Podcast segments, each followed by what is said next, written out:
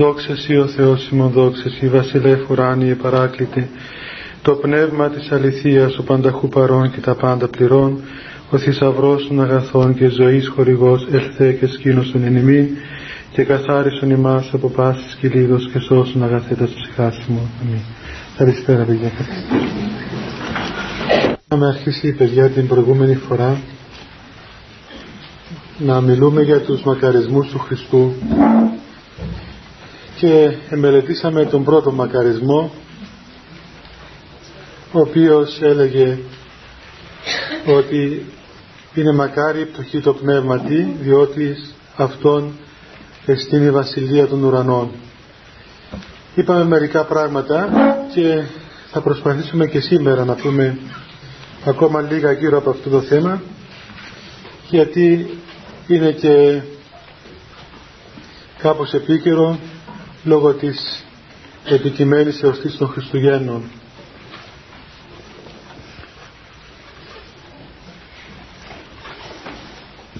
Όπως είπαμε την περασμένη φορά, όταν ο Θεός ομιλεί, τότε αυτά τα οποία λέει ο Θεός έχουν απόλυτη έννοια και είναι κατά κυριολεξία και κατά απόλυτη ακρίβεια και μάλιστα το μέγεθος των λόγων του Θεού είναι απέραντον είναι ατελεύτητον είναι απεριόριστον διότι ο ίδιος ο Θεός είναι χωρίς όρια είναι αιώνιος είναι απεριόριστος. Και ο ίδιος λόγος είναι ο οποίος δημιούργησε τον ουρανό και τη γη Βλέπετε λέει η Γραφή είπε και γεννήθησαν ενετήρατο και εκπίστησαν. Δηλαδή είπε ένα λόγο ο Θεός και αμέσως δημιουργήθηκαν τα σύμπαντα. Έτσι λοιπόν αυτός ο λόγος του Θεού έχει τέτοια δύναμη, δημιουργική, συνεχτική δύναμη, η οποία εκ του μη όντως παράγει στο είναι τα πάντα. Και όταν το στόμα του Θεού, ο Θεός, ο λόγος του Θεού ομιλεί και λέει για ένα πράγμα, για έναν άνθρωπο, για μια κατάσταση ότι είναι μακάριος, ότι είναι ευτυχισμένος, ότι είναι ε, ευλογημένος, ότι είναι τυχερός ας το πούμε έτσι, με την σημασία της λέξης όπως την νομίζουμε σήμερα, ότι είναι δηλαδή ιδιαίτερα ευνοημένος αυτός ο άνθρωπος, πράγματι έτσι είναι.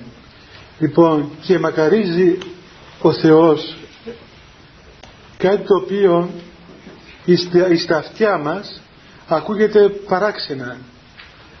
Και στην λογική την ανθρώπινη, την κοσμική δεν χτυπάει καλά έτσι. Δεν είπε να πούμε μακάρι έξυπνοι διότι αυτοί οι έξυπνοι θα αποκτήσουν τη βασιλεία των ουρανών. Αλλά είπε μακάρι η πτωχή το πνεύματι.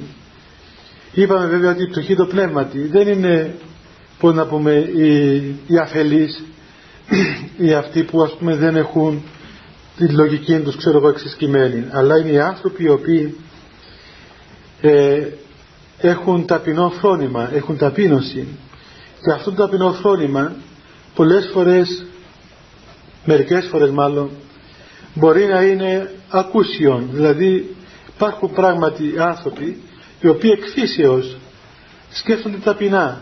Και είναι ταπεινοί άνθρωποι, ταπεινά παιδιά, ταπεινοί ταπεινοί άνθρωποι ας πούμε δεν έχουν μέσα τους εγωισμό όμως συνήθως ε, όλοι μας έχουμε μία έπαρση, μία ανίηση και ακόμα και αυτοί οι οποίοι εκφύσεως έχουν κάποια ταπείνωση εάν δεν υποστούν μία πνευματική παιδαγωγία τότε ε, παρουσιάζουν πνευματικά συμπτώματα ε, εγωισμού σε άλλη μορφή. Και πράγματι είναι κανείς ε, να θαυμάζει όταν βλέπει ανθρώπους οι οποίοι σκέφτονται ταπεινά για τον εαυτό τους. Τι είναι ταπεινά παιδιά; Και όμως παραδείγματος χάρη δεν βγαίνουν από το δικό τους. Δεν μπορεί να τους πείσεις με τίποτα. Ε, έχουν μία γνώμη, μία ιδέα αυτόν είναι. Δεν μπορεί κανείς να τους αλλάξει τη γνώμη τους. Ή διάφορα άλλα τέτοια συμπτώματα. Εμείς βέβαια είτε εκφύσεως είτε εκπορερέσεως να το πούμε είμαστε υποχρεωμένοι να αγωνιστούμε να αποβάλουμε αυτό το φρόνημα το οποίο δεν είναι το φρόνημα του Θεού. Και για ποιο λόγο; Διότι όλος ο αγώνας που κάνουμε δηλαδή όλο το έργο της Εκκλησίας, το έργο του χριστιανού, το έργο του ανθρώπου που θέλει να πιστεύει στον Χριστό δεν είναι τίποτα άλλο παρά μίμηση Χριστού. Αυτό είναι ο χριστιανισμός. Η μίμηση του Χριστού. Ο Χριστός είναι το αρχέτυπο μας και εμείς μιμούμεθα τον Χριστό όχι για να γίνουμε μιμητικά όντα και να μείνουμε ας πούμε έτσι σε μια κατάσταση μιμήσεως αλλά αυτή η μίμηση του Χριστού είναι η επιστροφή μας στην πρώτη κατάσταση την οποία μας έπλασε ο Θεός και εν συνεχεία η αναγωγή μας στην θέωση, στον χώρο δηλαδή των πνευματικών όπου εκεί ε, ενεργεί το Πνεύμα του Άγιον και ολοκληρώνεται η ανθρώπινη προσωπικότητα. Και είναι απαραίτητο πράγμα η μίμηση διότι εμείς παιδιά δεν ξέρουμε δεν, δεν είδαμε ούτε ξέρουμε ούτε καταλαβαίνουμε πώς, πώς λειτουργεί η φύσης μας, η ανθρώπινη φύσης. Πώς δηλαδή βγήκαμε από τα χέρια του Θεού. Διότι ο Θεός έπλασε τον άνθρωπο, τον Αδάμ.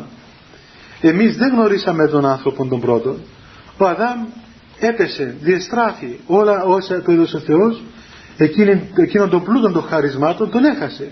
Διεστράφησαν και έχουμε μια κληρονομικότητα πλέον πνευματικής ασθένειας, διαστροφής. Αυτό είναι και το προπατορικό αμάρτημα. Το προπατορικό αμάρτημα, είπαμε και άλλες φορές, δεν είναι η ενοχή του Αδάμ, δηλαδή έκαμε ο Αδάμ και Εύα μια αμαρτία και πληρώνουμε εμείς την αμαρτία του Αδάμ και της Εύας, ας πούμε. Δεν είναι αυτό. Αυτό είναι μια δυτική αντίληψη. Εμείς δεν πληρώνουμε κανενός ξένου την αμαρτία, έστω και αν είναι ο Αδάμ και η Εύα αυτή η ξένη. Ε, απλώς κληρονομούμε, κληρονομούμε στη φύση μας την ασθένεια αυτή η οποία προήρθε λόγω της πτώσεως. Και η ασθένεια με λίγα λόγια είναι η διαστροφή της ανθρώπινης προσωπικότητας. Δηλαδή αυτά τα οποία μας έδωσε ο Θεός διαστράφησαν και λειτουργούν μέσα μας πλέον αντί σαν χαρίσματα και αρετές λειτουργούν σαν πάθη και αμαρτίες. Και έτσι ε, ούτε ο νους μας, ούτε η καρδία μας, ούτε το σώμα μας ακόμα λειτουργεί όπως ο Θεός το έπλασε. Ο Χριστός γεννόμενος άνθρωπος είναι όπως το λέει η Αγία Γραφή και οι πατέρες ο νέος Αδάμ, ο καινός Αδάμ, ο καινούριος άνθρωπος. Αυτός ο οποίος έκτοτε παραμένει σε μας σαν το πρότυπό μας για να δούμε πώς είναι τέλος πάντων ο άνθρωπος. Πώς τον έπλασε ο Θεός και πώς ακόμα έτσι περισσότερο οδηγείται στην θέωση. Και έτσι δεν είναι ένας απλός άνθρωπος, ο Χριστός δεν, έγινε, δεν έγινε απλός άνθρωπος, αλλά είναι άνθρωπος. Δηλαδή είναι 100% άνθρωπος και 100% Θεός. Δεν είναι μισός Θεός και μισός άνθρωπος. Είναι τέλειος άνθρωπος τέλειος άνθρωπος και τέλειος Θεός. Χωρίς καμία έλλειψη. Δεν είχε ουδεμία έλλειψη ο Χριστός στην ανθρώπινη φύση και ουδεμία έλλειψη στην Θεία φύση. Το μόνο το οποίο δεν προσέλαβε ο Χριστός ήταν η αμαρτία. Διότι η αμαρτία ακριβώς εμπήκαινε στη φύση του ανθρώπου μετά, μετά τη δημιουργία του. Έτσι λοιπόν η ταπείνωση, το ταπεινό φρόνημα, αυτό το ο πτωχός το πνεύματι, η πτωχή το πνεύματι, είναι το πρώτο στοιχείο ή το κεντρικό στοιχείο να πούμε ακόμα, το οποίο μας δίδει την μαρτυρία της ε, μιμήσεως του Χριστού, της αφομοιώσεως μας με το πρότυπο Εάν στραφούμε να δούμε ποια ήταν η αιτία της πτώσεως, όπως ξέρετε, έτσι η ουσία της πτώσεως, η ουσία του γεγονότος της πτώσεως ήταν η υπερηφάνεια, ο εγωισμός, η ίησης, δηλαδή ο άνθρωπος να θελήσει να θεωθεί άνευ του Θεού, χωρίς του Θεού. Και αυτή η, η κίνησης ακριβώς έκοψε τη σχέση με τον Θεό. Η υπερηφάνεια, ο εγωισμός ήταν η αιτία της πτώσεως. Τώρα έρχεται ο Χριστός, ο νέος Αδάμ, αρχίζει την αναδημιουργία του ανθρώπου, γίνεται άνθρωπος. Η πρώτη είσοδος στον κόσμο είναι για της απολύτου ταπεινώσεως, εγεννήθηκε ταπεινός άνθρωπος αλλά και μας εδίδαξε με στους μακαριούς ότι η πρώτη κίνηση, το πρώτο, το πρώτο μακάριο στοιχείο το οποίο πρέπει να είναι μέσα μας είναι αυτή η πτωχία του πνεύματος το ταπεινό φρόνημα, η πτωχία αυτή της καταστάσεως, της εκούσιας καταστάσεως, αυτό που εμείς θέλουμε, εμείς θέλουμε και είμαστε έτσι. Καμιά φορά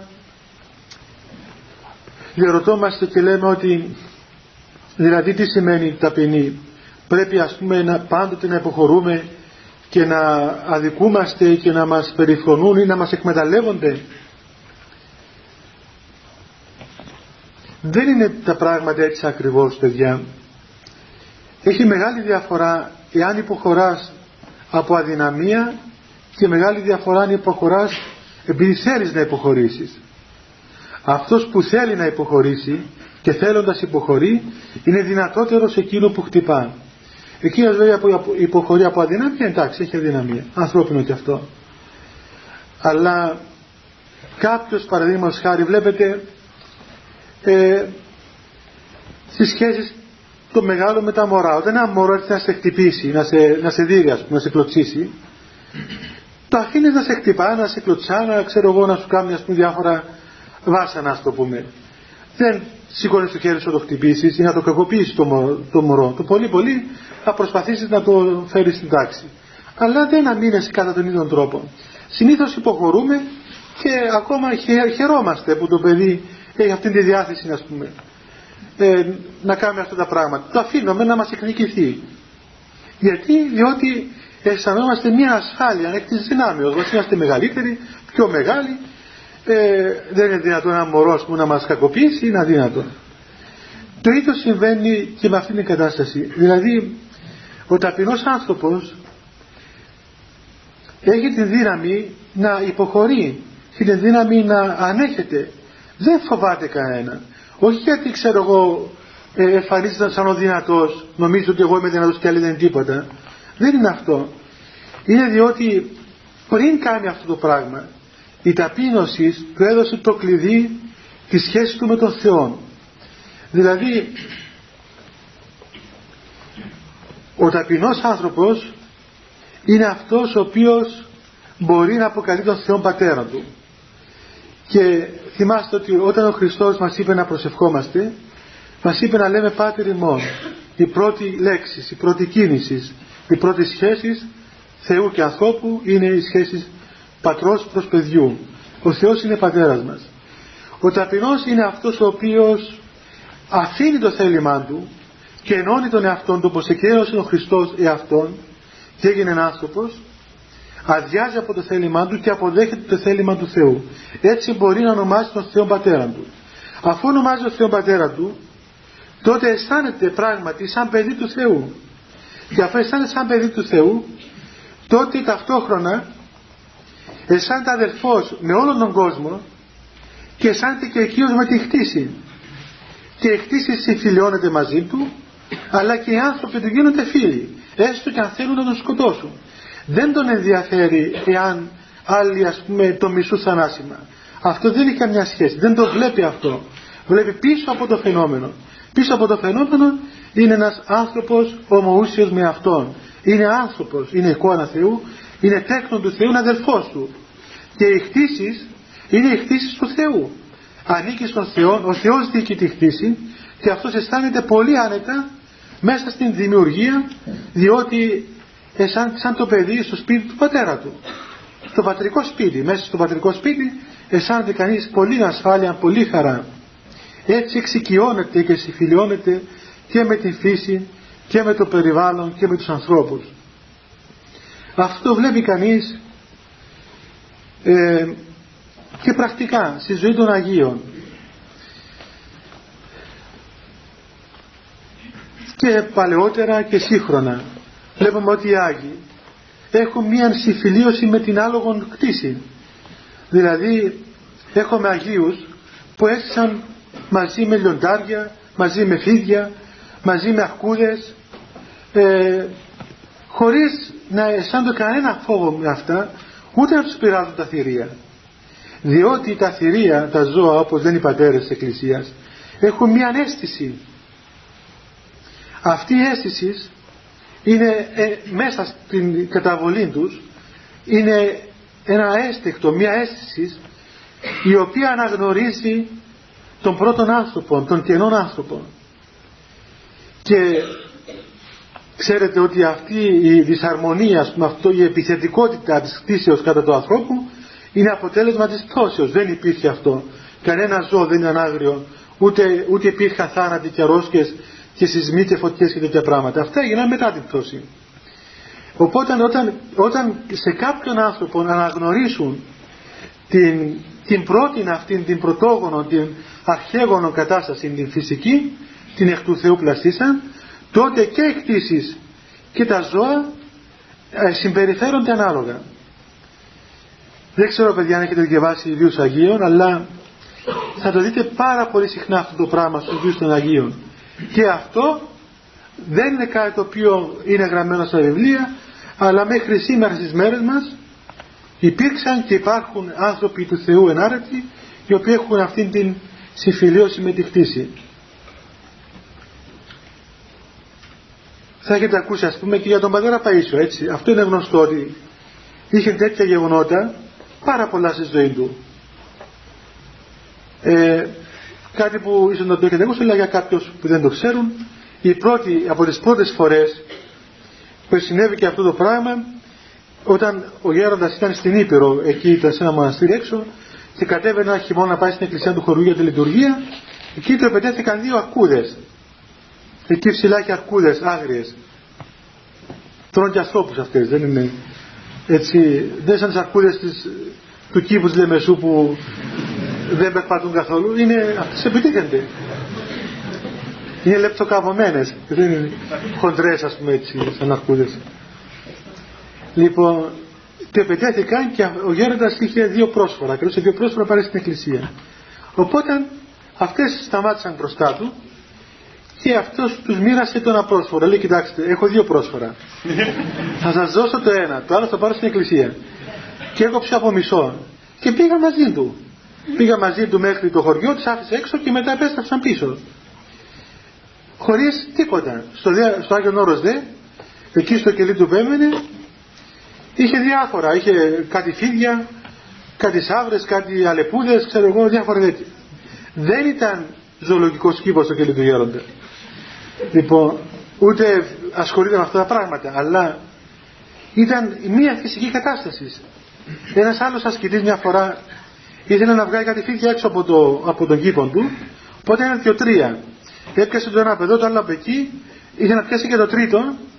Σε ποιο χέρα το κρατήσει οπότε το έπιασε το ένα και το έδεσε στη μέση του το έκαμε κόμπο και τα έβγαλε έξω. Ε, και εγώ είδα με τα μάτια μου αυτά τα πράγματα. Δηλαδή πολλές φορές ας πούμε πάρα πολλές φορές μία, μία ενημερότητα της φύσεως κοντά στους Αγίους ανθρώπους και αυτό διότι πράγματι η φύση αποδέχεται τον άνθρωπο του Θεού. Και είναι κάτι που σήμερα έχει μεγάλη, μεγάλη σημασία γιατί όπως είπαμε και άλλη φορά η εποχή μας είναι μια εποχή έτσι πολλού φόβου. Είναι γεμάτη φόβο, ταραχήν, ανασφάλεια. Και μια επανάσταση σας το πούμε και φυσική καμιά φορά και εκ των γεγονότων η οποία ε, δημιουργεί μέσα στην ψυχή ένα ερώτημα κάποιος χθες ε, μας είπε στο μοναστήρι πάνω ήρθε δεν ξέρω αν αληθεύει αυτή η είδηση την άκουσα μπορεί να αληθεύει ότι είπαν οι Τούρκοι ότι θα μας βομβαρδίσουν τα ακούσατε; Ναι. Ναι, είναι σε ετοιμότητα, έχουν λέει 52 αεροπλάνα έτοιμα να χτυπήσουν. Εντάξει, όσοι δεν ξέρετε, μάθετε το. 52 αεροπλάνα έτοιμα να μας χτυπήσουν. Γιατί, γιατί ξέρω κάτι αγοράσαν εδώ οι δικοί μας με κάτι πράγματα και αυτά τα όπλα και οι Τούρκοι ας πούμε σκανδαλίστηκαν. Αλλά ε, και το έλεγε εκεί στο μοναστήρι τέλος πάντων. Και τα ακούγαμε, τα άκουγαν και κάποια παιδιά που ήταν εκεί και αυτός ήταν κάπως έτσι άνθρωπος έτσι με μια επίσημη θέση μέσα στην κυβέρνηση και έλεγε ότι υπάρχει ένας μεγάλος κίνδυνο να μας βομβαρδίσουν οι Τούρκοι. Και δεν ρωτάτε κανένας, ε, όταν ένας νέος άνθρωπος, νέα παιδιά, ε, τα οποία ας πούμε έχουν όνειρα, έτσι σπουδάζετε γιατί θέλετε να γίνετε επιστήμονες, να κάνετε ξέρω εγώ την καριέρα σας, να παντρευτείτε, να κάνετε σπίτια, να κάνετε οικογένεια, αυτοκίνητα, χρήματα, όλα αυτά τα πράγματα τα οποία φαντάζεται κανείς. Και τα οποία εντάξει και με στα όρια της φυσικότητας. Ένα νέο παιδί πρέπει να τα σκέφτεται για αυτά. Τώρα ένας γέρος όταν τα σκέφτεται είναι δηλαδή αξιοθρύνητος. να σκέφτεται ένας γέρος ας πούμε να κάνει σπίτια και κόπεδα τι να πει κανείς. Θυμάμαι μια φορά που είχα πάει στο γέρο Παρίσιο και το βρήκα έξω φρενό. Έξω φρενόνιτα. Και φώναζε εκεί, ξέρω, λέω, τι είπατε γέροντα. Λέει, τι να δεις, μου λέει, είχε ένα γέρο 70 χρόνια εδώ που ήρθε να μου πει να προσέχω να κάνει χριστιανική οικογένεια. 70 χρονών άνθρωπος και δεν έφτανε που ήθελε να παντρευτεί, ήθελε να κάνει και χριστιανική οικογένεια, να βρει και μια χριστιανή γριούλα ας πούμε, να παντρευτεί. Να... Μην, μην γελάτε παιδιά, διότι ξέρετε ότι ε, υπάρχουν άνθρωποι 70 και 80 χρονών, συνήθως, συνήθως πλούσιοι αυτοί, οι οποίοι δεν καταλαβαίνουν ότι πρέπει να τέλειωσαν τα χρόνια σου. Και ενώ είναι 80 χρονών σκέφτεται επενδύσει, σκέφτεται να αυξήσει τα κεφάλια του. Όλη μέρα ο νους του είναι εκεί, δεν σταματά. Είναι πάθος. Τέλος πάντων, να πάμε στα δικά μας. Ε, εντάξει, εσείς δεν να σκέφτεστε. Όταν ένας νέος άνθρωπος ζει κάτω από το, από το κράτος αυτό του, του θανάτου, της αγωνίας, του ερωτηματικού, τι θα γίνει ας πούμε. Εάν γίνει ένας πόλεμος, θα γίνει ένας βομβαρδισμός, θα γίνει μια κατοχή, πάνω όλα αυτά τα πράγματα που κάνουμε. Καταστρέφονται τα πάντα. Κλείουν και τα πανεπιστήμια, πάνε και τα πτυχία, πάνε και οι επενδύσεις, και τα σπίτια και τα πτυχία όλα. Ποιος θα μας ρωτήσει ο Τούρκος, τι πτυχία έχουμε; Δεν έχει τέτοια πράγματα. Και γενικά αρρώστιες, αποτυχίες, αυτή όλη η κατάσταση δύσκολη μπορεί να ρίξει τον άνθρωπο σε μια μεγάλη έτσι κατάθλιψη. Δηλαδή σε μια απόγνωση σε μια απορία περί του τι γίνεται τέλος πάντων. Εάν ο άνθρωπος δεν έχει αυτή τη δυνατότητα να επιπλέψει αυτών των πραγμάτων τότε θα καταποντιστεί, θα συντριβεί. Λέει ένας Άγιος της Εκκλησίας ότι η, η καρδία του ταπεινού ανθρώπου δεν φοβάται τίποτα. Απολύτως τίποτα. Διότι ο υποκάτω πάντων όν που πεσείτε λέει ο Βασισάκ αυτός ο οποίος έβαλε τον εαυτόν του κάτω από όλα τα πράγματα. Πού θα πέσει αφού δεν έχει από εκεί κάτω να πάει. Εταπείνωσε τον εαυτόν του κάτω βαθιά. Και εκεί που τον εταπείνωσε αισθάνθηκε την ελευθερία του τέκνου του Θεού αισθάνθηκε παιδί του Θεού οπότε δεν έχει τίποτα πλέον να φοβηθεί Μια φορά στη Θεσσαλονίκη το 1978, όταν ήμουν φοιτητής, νομίζω όμως το τρίτο, δεν θυμάμαι, τρίτο μου φαίνεται, τον Ιούνιο έγινε ένας μεγάλος σεισμός. 7,3 ρίχτερ.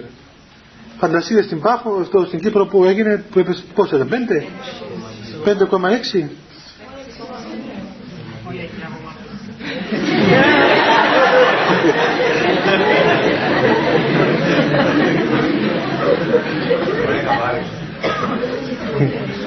Τέλος πάντων. Και αυτός μεγάλος εδώ να μην πάει να αισθανθούμε μειονεκτικά της Κύπρου. Καλός και μεγάλος αλλά και εκεί πιο μεγάλος. Πράγματι εγώ τότε ε, φιλοξενούμουν σε ένα πώς να πούμε στη Θεσσαλονίκη σε κάποιο ε, κτίριο το οποίο είχε εκεί η εκκλησία και φιλοξενούσε μοναχούς και διάφορα παιδιά που σπούδαζαν κυρίως θεολογία. Και ένα πολύ στενό πράγμα, πολύ στενό δηλαδή, και ήταν έξι όροφοι. Και δείτε ήταν κολλημένος σε μια άλλη πολυκατοικία, αλλά τίποτα δεν ήταν. Οπότε όταν έγινε ο μεγάλος σεισμός εκείνος, πράγματι φοβερός σεισμός, παιδιά, τι να σας πω. Όπως πιάνουμε ένα δέντρο και το κουνούμε με όλη δύναμη και πέφτουν όλα η καρπή από κάτω, έτσι ήταν. Και διαρκείας χαλούσε, χάλασαν τα μπαρκόνια, έσπασαν οι βιτρίνες, ε, πέσαν, έπεσε την πολυκανιά, ολόκληρη πολυκατοικία. Πολύ μεγάλη, μεγάλη καταστροφή και πολύ φοβερό πράγμα. Μέναμε στον τέταρτο όροφο, εγώ, κάποιοι άλλοι μοναχοί αγιορείτες και ένα γεροντάκι Ρουμάνος, ο γέρο Ενόχ. Ίσως αυτό έχω πει, θα σου το ξαναπώ εμπειράζει. Ε, όταν έδωσε ο Θεός και τέλειωσε ο σεισμός, πεταχτήκαμε έξω να φύγουμε όλοι. Ήταν 11 η ώρα το βράδυ, να φύγουμε από, το, από, την πολυκατοικία. Δίπλα ήταν το γεροντάκι το οποίο είχαμε βγει μαζί από τα Άγιον Όρος, εγώ τον συνέδεσα για να τον πάρω στον γιατρό. Είχε βγει και μια άλλη φορά και πήγε στον γιατρό, αλλά δεν ήθελε να τον εξετάσει ο γιατρός. Και στάθηκε μπροστά στον γιατρό και περίμενα να του πει ο γιατρός, ε, δηλαδή έτσι από μακριά τι έχει. Όταν του είπε άνοιξε το ράζο σου, ξέρω εγώ, πα, πα, πα, πα δύνατο. Ε, πήγε στο Άγιον Όρος. Τη δεύτερη φορά που δεν μπορούσε πλέον να είναι μετούσε πράγματα, ήταν, ήταν πολύ άρρωστος, στο μάχη του, ε, επίστηκε και βγήκαμε μαζί έξω. Χτυπώ την πόρτα μέσα, γέρο ενόχ. Γέροντα, φεύγουμε. Πού θα πάμε; πάμε να φύγω, θα πες στο σπίτι. Όχι, λέω, εγώ δεν, δεν πάω πουθενά. Γιατί, λέει, αν θέλει Θεός, πεθαίνει ενόχ.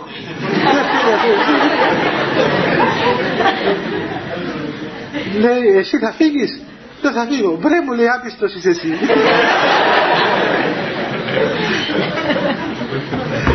Λοιπόν, εμείς εξαφανιστήκαμε. Όλη τη Θεσσαλονίκη στα πάρκα, το μόνο φως ήταν του γέρο ενός. πάνω στο,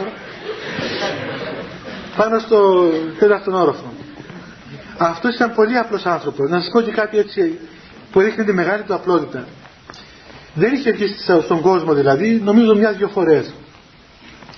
Οπότε μια μέρα του είχαμε αγοράσει μια τυρόπιτα και του πήραμε να φάει ένα βράδυ. Λέει τι είναι αυτό, τυρόπιτα. Ε, αυτός δεν είναι Αγγέλιας, είναι Ρουμάνος. Έλεγε αυτό είναι τυρόπιτος, δεν, δεν καταλάβει. Από πού το πήρατε, είπαμε απέναντι εκεί είχε ένα, ε, στην Ελλάδα ξέρετε έχει κάτι καταστήματα που πουλούν τυρόπιτες, γάλατα ξέρω εγώ. Είχε δύο κοπέλες εκεί, οι οποίες ήταν γεροντοκόρες οι καημένες και είχαν αυτό το, το καταστηματάκι εκεί. Εντάξει ο παππούλης αυτός πάυτοχος. Δεν είχε τίποτα, ούτε μία δεκάρα, ούτε μία δραχμή. Ούτε ήξερε από χρήματα. Δηλαδή του λέγες, ας πούμε, αυτό το χαρτονόμισμα με 50 δραχμές δεν ήξερε τι είναι. Ε, και άλλη μέρα εμείς λείπαμε, πήγαμε, ξέρω εγώ, σε διάφορες δουλειές. Αυτός μόνος του πήρασε, κατέβηκε κάτω να πάει να δει πού είναι το κατάστημα. Πάει στις κοπέλες, τους λέει από εδώ πήραν χτες οι πατέρες αυτές τις πίτσε. Λέει ναι, από εδώ. Λέει ε, αυτές είχαν εκεί. Δικές σας είναι δικές μας. Μπορείτε να μου δώσετε μία, διότι πίνω ό,τι θέλω να φάω. λέει, ναι, να σου δώσουμε βαφούλη. Λέει, λέει πόσα στοιχίζει; Του λέει 50 δραχμές, ξέρω εγώ. Λέει, εγώ 50 δραχμές δεν έχω, αλλά να σας κάνω προσευχή. ε, να σας κάνω προσευχή, λέει 50 δραχμών προσευχή.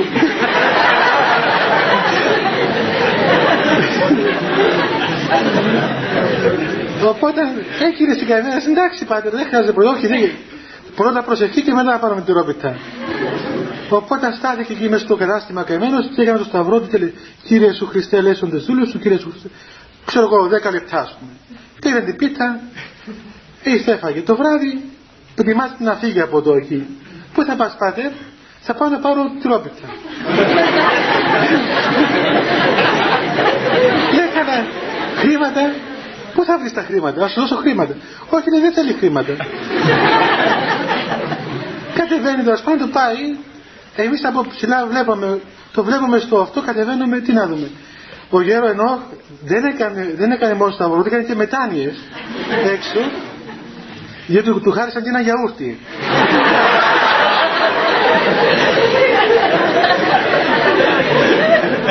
και λέει, το γιαούρτι πιο ακριβό είναι, θα κάνετε λίγες μετάνοιες. και να σας πω για το πιο θαυμαστό παιδιά. Μέχρι την επόμενη φορά που βγήκαμε έξω είχαν ματρευτεί κοπέλες αυτές. Καημένες, ναι.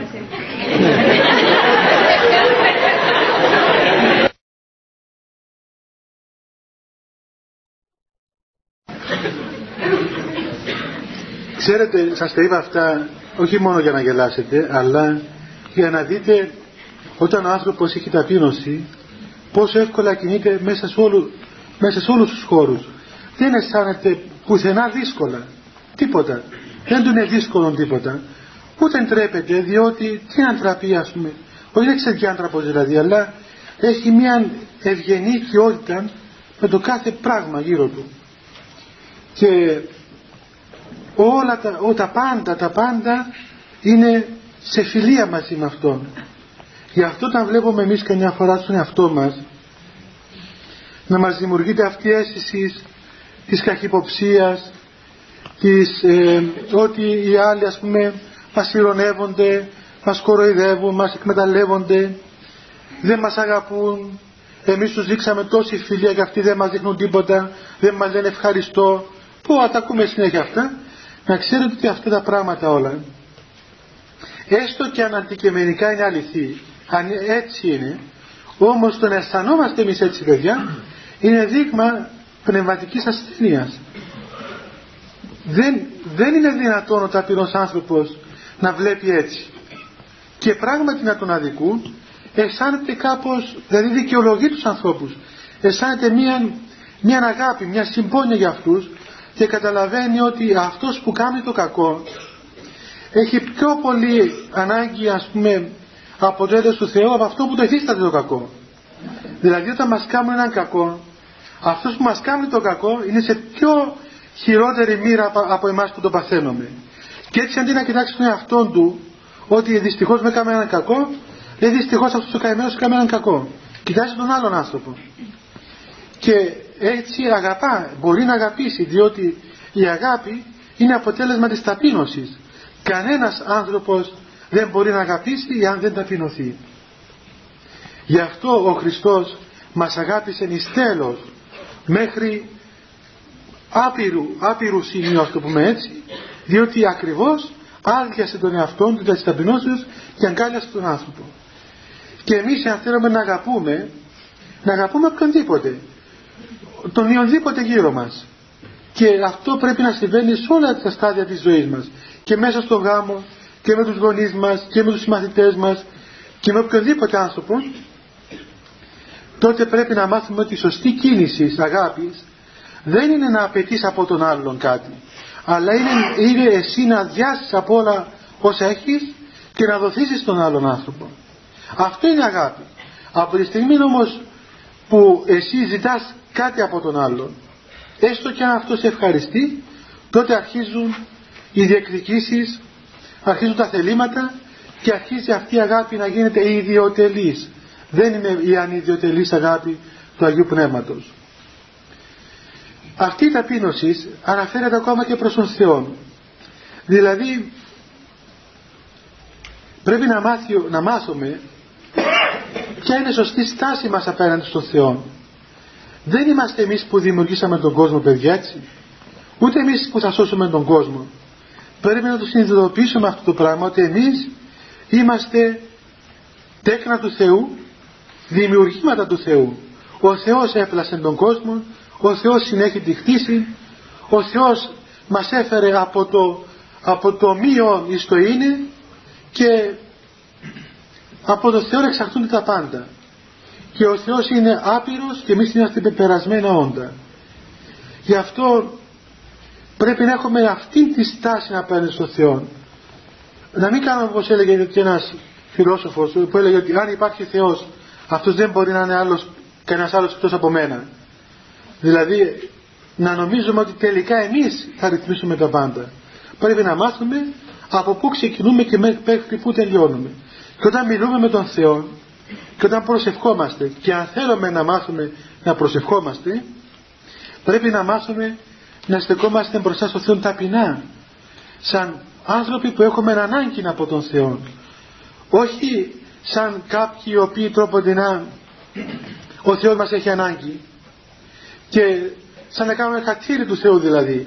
Λένε καμιά φορά ξέρεις ας πούμε εγώ πάω εκκλησία εγώ κάνω προσευχή εγώ κάνω διαλαιμοσύνες ή και καμιά φορά και μέσα στους κύκλους των πνευματικών ανθρώπων μπορεί να πει κάποιος και εγώ κοίταξε νέος άνθρωπος και έγινα ιερέας ας πούμε ενώ μπορούσα να μην γίνω και να πηγαίνω να γλεντώ ή να κάνω ξέρω οτιδήποτε άλλο. Ή άλλο να πει κοίταξε εγώ για τον Θεό αγωνίζομαι και δεν κάνω αμαρτίες, δεν τρέχω εδώ εκεί, κάθομαι σπίτι μου. Όλα αυτά που κάνουμε παιδιά δεν πρέπει να έχουμε την εντύπωση ότι ο Θεός μας χρωστάει ευγνωμοσύνη γιατί ξέρω εγώ κάναμε κάτι. Ό,τι κάνουμε για τον εαυτό μας το κάνουμε. Ο Θεός δεν παίρνει τίποτα από όλα αυτά. Ο Θεός είναι ανενθέης, δεν έχει καμιά ανάγκη ούτε από τις προσευχές μας, ούτε από τις ελεημοσύνες μας, ούτε από τις ασκήσεις μας. Όλα όσα γίνονται, γίνονται γιατί εμείς έχουμε ανάγκη να κρατηθούμε δι' αυτών των πραγμάτων ή τα μέσα τα οποία μας ε, οδηγούν κοντά στο Θεό. Αλλά λέμε ότι τα κάνουμε για το Θεό. Όταν σταθούμε μπροστά στο Θεό λοιπόν να προσευχηθούμε πρέπει να μάθουμε να προσευχόμαστε ταπεινά ως έχοντες ανάγκη από το έλεος του Θεού. Εάν δηλαδή κάθε φορά που λέμε ας πούμε την ευχή Κύριε Ιησού Χριστέ ελέησόμε συνειδητοποιήσουμε τι σημαίνει αυτό το πράγμα το ελέησόμε ότι έχουμε τόση μεγάλη ανάγκη όπως κάποιος άνθρωπος που χάνεται κάποιος άνθρωπος που η τελευταία του ελπίδα δηλαδή είναι αυτό το έλεος του Θεού και λέμε την ευχή κατά αυτόν τον τρόπο τότε να είσαστε σίγουροι ότι οπωσδήποτε θα αισθανθούμε αμέσω την απάντηση του ελέους του Θεού. Θα συνδεθούμε δηλαδή με αυτήν το πνεύμα της χάριτος και θα αρχίσει να λειτουργεί η προσευχή μέσα μας. Αυτό αφορά τον Θεό. Μετά και στον εαυτό μας ακόμα.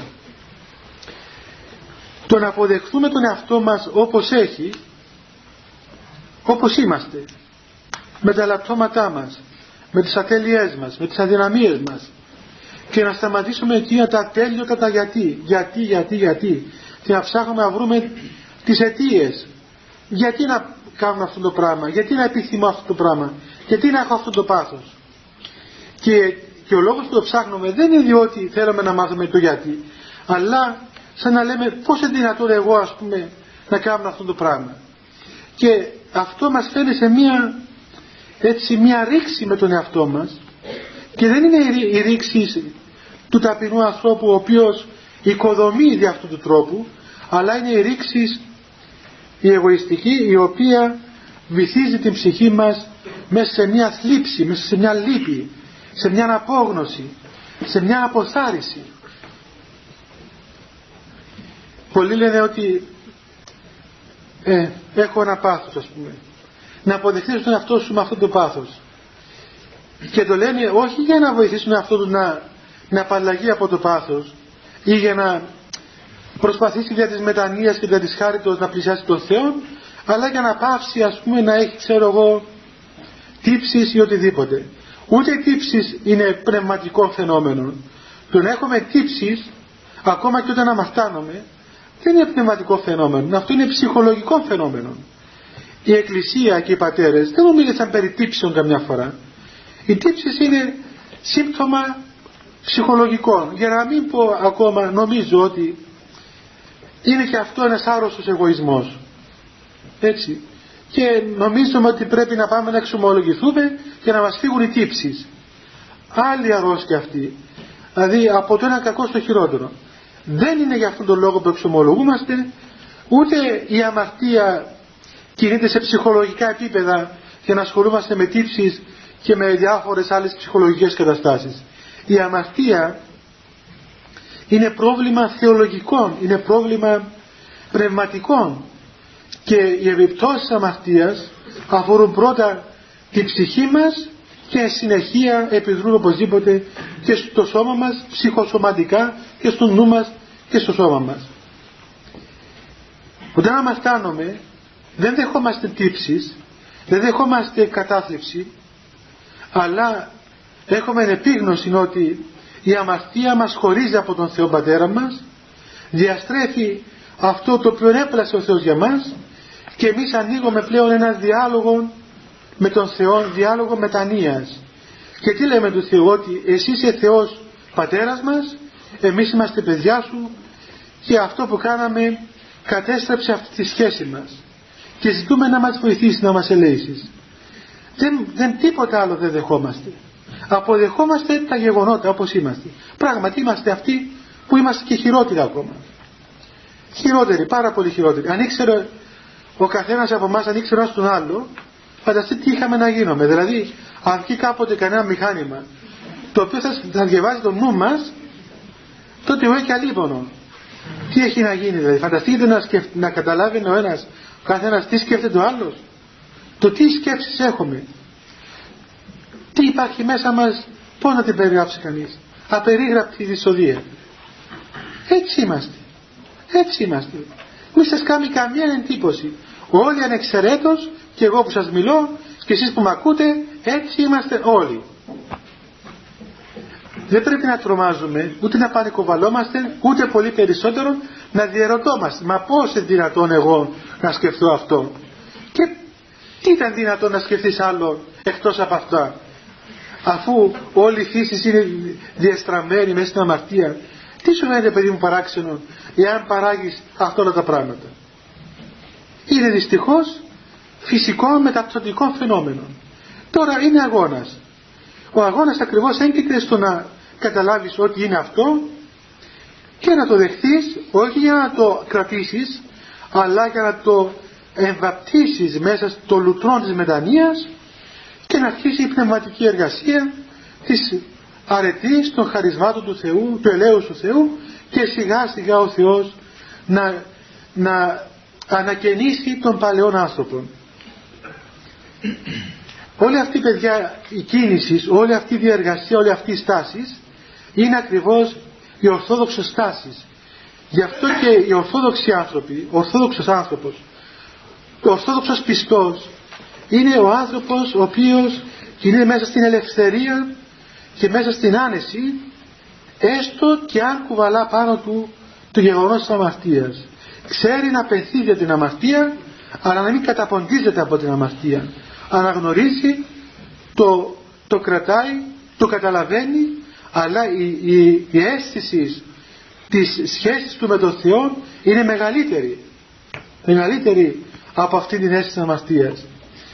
Εάν διαβάσετε το γεροντικό, το οποίο είναι ένα σπουδαιότατο βιβλίο, το διαβάζετε, θα δείτε εκεί μέσα παιδιά ιστορίες, συνε, συνεχείς ιστορίες από γέροντες, ασκητές, αγίους και οποίοι περιγράφουν τους πολέμους που είχαν. Και εκεί παρουσιάζεται ακριβώς ο διάβολος ο οποίος αντιστέκεται εις τον αγώνα και προβάλλει συνήθως ένα επιχείρημα. Ποιο; Ότι εσύ είσαι αμαρτωλός άνθρωπος. Δεν πρόκειται να σωθείς. Και οι άρχοι προέβαλαν το αντίθετο. Ναι, είμαι αμαρτωλός. Δεν αφιβάλλει κανείς περί τούτου. Αλλά το τι είμαι, αυτό αφορά εμένα και το Θεό. Εσύ δεν θα μου κάνεις το δικηγόρο. Έλεγε για ένα γεροντάκι στο Αγιονόρο. Όταν του έλεγαν οι λογισμοί ότι κάνεις πολλές αμαρτίες δεν πρόκειται να σωθείς έλεγε δεν σε έβαλα με δικηγόρο εγώ και ο Θεός κάνουμε καλά αυτό είναι πράγματι αυτή, αυτή η πατρική και η ειδική σχέση με τον Θεό και έτσι κινείται κανείς ελεύθερα αυτό παιδιά είναι και το νόημα των εορτών αυτό προσέξτε έτσι αυτές τις μέρες να λάβετε αυτή την ευκαιρία. Είναι μια ευκαιρία χάριτος. Οι γιορτές της Εκκλησίας δεν γίνονται για να πηγαίναμε από σπίτι σε σπίτι. Θα γίνουν και αυτά εν το μέτρο των, των πλαισίων ας πούμε ξέρω εγώ. Αλλά είναι μια ευκαιρία η οποία δίνεται σε εμά να βιώσουμε το γεγονός του Χριστού. Και αυτό δεν βιώνεται έξω από την Εκκλησία. Πρέπει να ζήσουμε τη λατρεία της Εκκλησίας. Είναι είναι ένα μυστήριο το οποίο αποκαλύπτεται για τις λατρευτικές ζωές της Εκκλησίας. Και έτσι να σας διαβάσω απλώς έναν, έναν ύμνο τον οποίο λέμε τώρα τα Χριστούγεννα για να δείτε πώς, πώς εδίωσαν και πώς περιγράφουν οι πατέρες το γεγονός της ακόσεως του Θεού και πώς έβλεπαν τον Χριστόν ως άνθρωπον ταπεινών και ως Θεόν και ήταν οι στάσεις τους απέναντι στον Θεό. Λέει λοιπόν αυτός ο ύμνος. Θα σας το διαβάσω όπως τον έγραψαν οι πατέρες και θα σας το μεταφράζω στα ελληνικά, στα νέα ελληνικά. Λέει λοιπόν, σήμερον γεννάται εκ Παρθένου, ο δρακή την πάσαν έχουν χτίσει. Δηλαδή σήμερα, τώρα, σήμερα, μέσα στην εκκλησία παιδιά, δεν έχει χθες και αύριο. Μέσα στην εκκλησία όλα τα γεγονότα είναι σήμερα, τώρα. Τώρα γεννάται από την Παρθένον. Κάθε μέρα κάθε λεπτό, σε κάθε ευχαριστία, ολόκληρο το μυστήριο της, της Θείας Οικονομίας είναι παρόν. Μετέχουμε, βιώνουμε το γεγονός της ακόσεως του Θεού. Ο Θεός εγεννήθηκε ιστορικά. Στη Βιθλέμ πριν 2.000 χρόνια γεννάται κάθε ώρα μέσα στην καρδία του ανθρώπου και μέσα στην Εκκλησία. Γεννάται από την Παρθένο αυτός ο οποίος έχει στο χέρι του ο δρακή αυτό που λέτε στη, λέμε στην Κύπρο η δράκα έτσι μια δράκα ε, φασόλια πούμε. στα χωριά του λέγανε οι γιαγιάδες μας οι οποίες μιλούσαν ελληνικά ο δρακή την πάσαν έχω χτίσει. Αυτός ο οποίος στο χέρι του κρατά όλη τη χτίση γεννάται από μια παρθένο γυναίκα. Ράκι καθά περβρωτός παργανούται ότι η ουσία αναφής με ράκι, με κουρέλια σαν θνητός άνθρωπος παργανώνεται αυτός ο οποίος στην ουσία είναι αψηλάφιτος ο Θεός που είναι ακατάληπτος στην ουσία του είναι απρόσιτος δεν μπορούμε να τον πλησιάσουμε ούτε να τον καταλάβουμε ούτε να τον κύξουμε είναι κάτι το οποίο είναι, είναι μακριά από μας ως προς την ουσία και μετέχεται ως προς τις ενέργειες. Τυλίγεται με κουρέλια σαν ένας άνθρωπος. Θεός εν φάτνη ανακλίνεται ο στερεός σας στους ουρανούς πάλε καταρχάς. Ο Θεός ο, ο, Θεός των πάντων μέσα σε μια φάτνη σε ένα, μια πάχνη των ζώων εξαπλώνει το, το βρέφος αυτό αυτός ο οποίος δημιούργησε τους ουρανούς και τη γη και τα σύμπαντα. Εκ μαζών γάλα τρέφεται ο εντιερήμο μάνα βρίσκα στο λαό. Αυτός ο οποίος εις τους Εβραίους έδωσε το μάνα εις τον λαό τώρα καταδέχεται να θυλάζει από τους μαστούς της μητέρας του το μητρικό γάλα. Μάγους προσκαλείται ο νηφίος της Εκκλησίας. Οι μάγοι αυτοί οι ιερείς των Περσών έρχονται να, να δουν, να προσκυνήσουν αυτόν ο οποίος είναι ο νηφίος της Εκκλησίας. Και ενώ είναι νηφίος της Εκκλησίας δεν εκδιώκει τους μάγους τους ιερείς των Περσών. Και δέχεται τα δώρα, δώρα του τον έρη ο Υιός της Παρθένου ακριβώς δέχεται τα δώρα τους αυτός ο οποίος είναι Υιός της Παρθένου και τελειώνει προσκυνούμε σου την γέννα Χριστέ. Εμείς τι, τι να κάνουμε σε αυτά όλα τα οποία είναι απερίγραπτα παιδιά. Τα διαβάζουμε, τα ακούμε.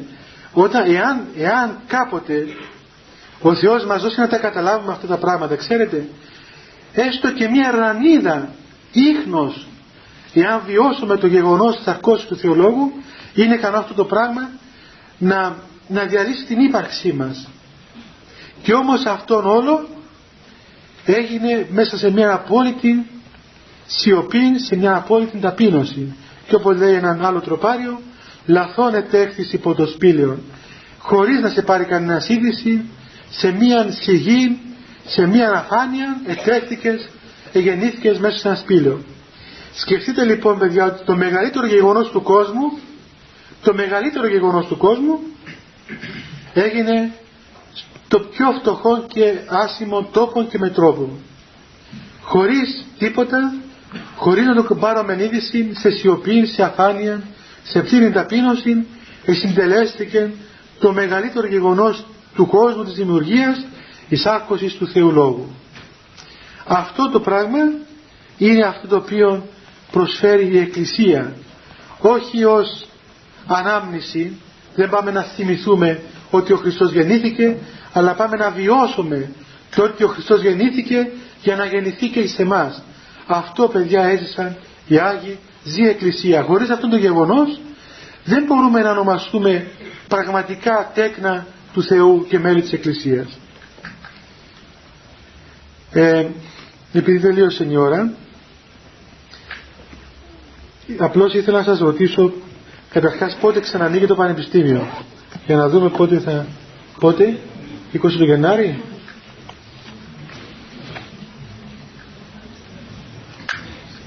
Η μέρα Δευτέρα δηλαδή; Δηλαδή η πρώτη μέρα που θα έρθείτε;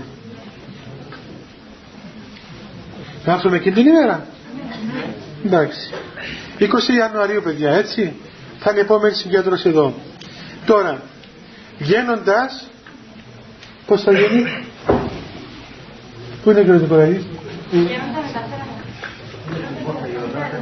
Α, από εκείνη την πόρτα. Παιδιά, βγαίνοντας από αυτήν την πόρτα, μπορείτε να βγείτε και από την άλλη πόρτα, αλλά από γύρω, ε, θα υπάρχει ένα δώρο για σας, είναι ένα βιβλίο. Ε, είναι ένα βιβλίο το οποίο περιγράφει, ε, είναι ο βίος ενός Αγίου, ενός γλώσσου του Αγίου, του Αγίου Σεραφείμ, του Σάροφ. Είναι ένα ωραιότατο βιβλίο, παιδιά, είναι πολύ έτσι διαλεγμένο και προσεκτικό βιβλίο. Και τώρα στις διακοπές σας, μαζί με τα άλλα όλα που θα κάνετε, διαβάστε και αυτό το βιβλίο, είναι μια καλή ευκαιρία.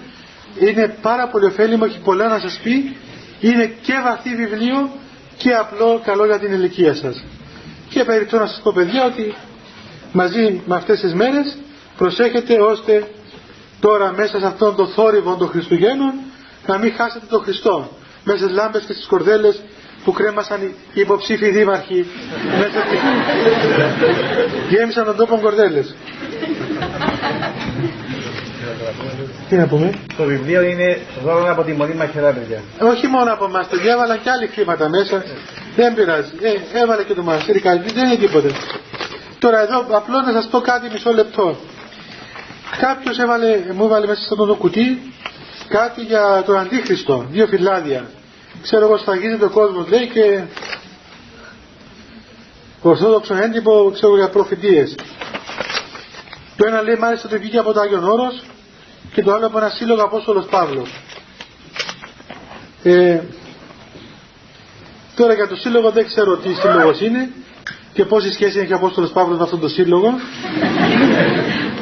Πάντως το άλλο δεν έχει καμιά σχέση με το Άγιον Όρος. Ε, εντάξει παιδιά, ξέρουμε ότι θα έρθει ο Αντίχριστος, το είπε ο Χριστός, το είπαν οι πατέρες. Είναι καλά προσέχουμε, αλλά αυτή η διαφήμιση όλοι. Με αυτά τα φτηνοφυλάδια που κυκλοφορούν, δεν είναι σωστό πράγμα. Όταν, όταν έρθει η ώρα, τότε θα καταλάβουμε, θα, θα μας φωτίσει ο Θεός να προσέχουμε. Ο Χριστός μας έδωσε σημεία να προσέχουμε. Να είμαστε προσεκτικοί. Αλλά και αυτή η υπερβολική ενασχόληση με τον Αντίχριστο και με τα σημειώματα και με τις κάρτες και ξέρω εγώ με χίλια δυο πράγματα κάπου νομίζω ότι δεν είναι σοβαρή. Και καλύτερα να κοιτάμε τον Χριστό παρά τον Αντίχριστο. Ο Αντίχριστος δεν ξέρω με τι θα κάνει, άμα έρθει θα, θα δούμε τι θα κάνουμε και με αυτόν. Εδώ ο Χριστός ήρθε, εδώ και 2.000 χρόνια. Ας κοιτάξουμε τον Χριστό που ήρθε και έρχεται και ο Αντίχριστος αυτοί που έχουν την έννοια τους ας πάνε να τον βρουν. Εμείς ας πούμε δεν μας νοιάζει ο Αντίχριστος, ε, τώρα είμαστε ξέρω είστε 20 χρονών, αλλά ακόμα 50 χρόνια δεν θα υπάρχουμε σε αυτόν τον κόσμο παιδιά. Θα συναντήσουμε τον Χριστό ε, έχει, έχει για τον κάθε ένα από εμάς το προσωπικό τέλος. Έτσι, αυτό να μας ενδιαφέρει. Εάν είμαστε τέκνα της Εκκλησίας, δεν φοβόμαστε από τον Αντίχριστο. Μόνο να προσέχουμε. Ο, ο Χριστός μας προδοποίησε, μας έδωσε σημεία να γρηγορούμε, να έχουμε το νου μας, αλλά όχι και να ο νους μας να είναι εκεί και να πανικοβάλλουμε και τον κόσμο με διάφορα φυλάδια τα οποία είναι ουσιαστικά είναι γελία ας πούμε και, και φαινόμαστε και σε, στα μάτια των ανθρώπων σαν, σαν τον Δον Κιχώτη που πάλευε με τους uh, μυροπόταμους, πώς το λένε. Και τα, ε, ανεμόμυρους, ναι. Ανεμόμυρους. Και όχι και με τέτοια, με φαντασίες. Λοιπόν, ε, κάνουμε προσευχή παιδιά και να πάμε.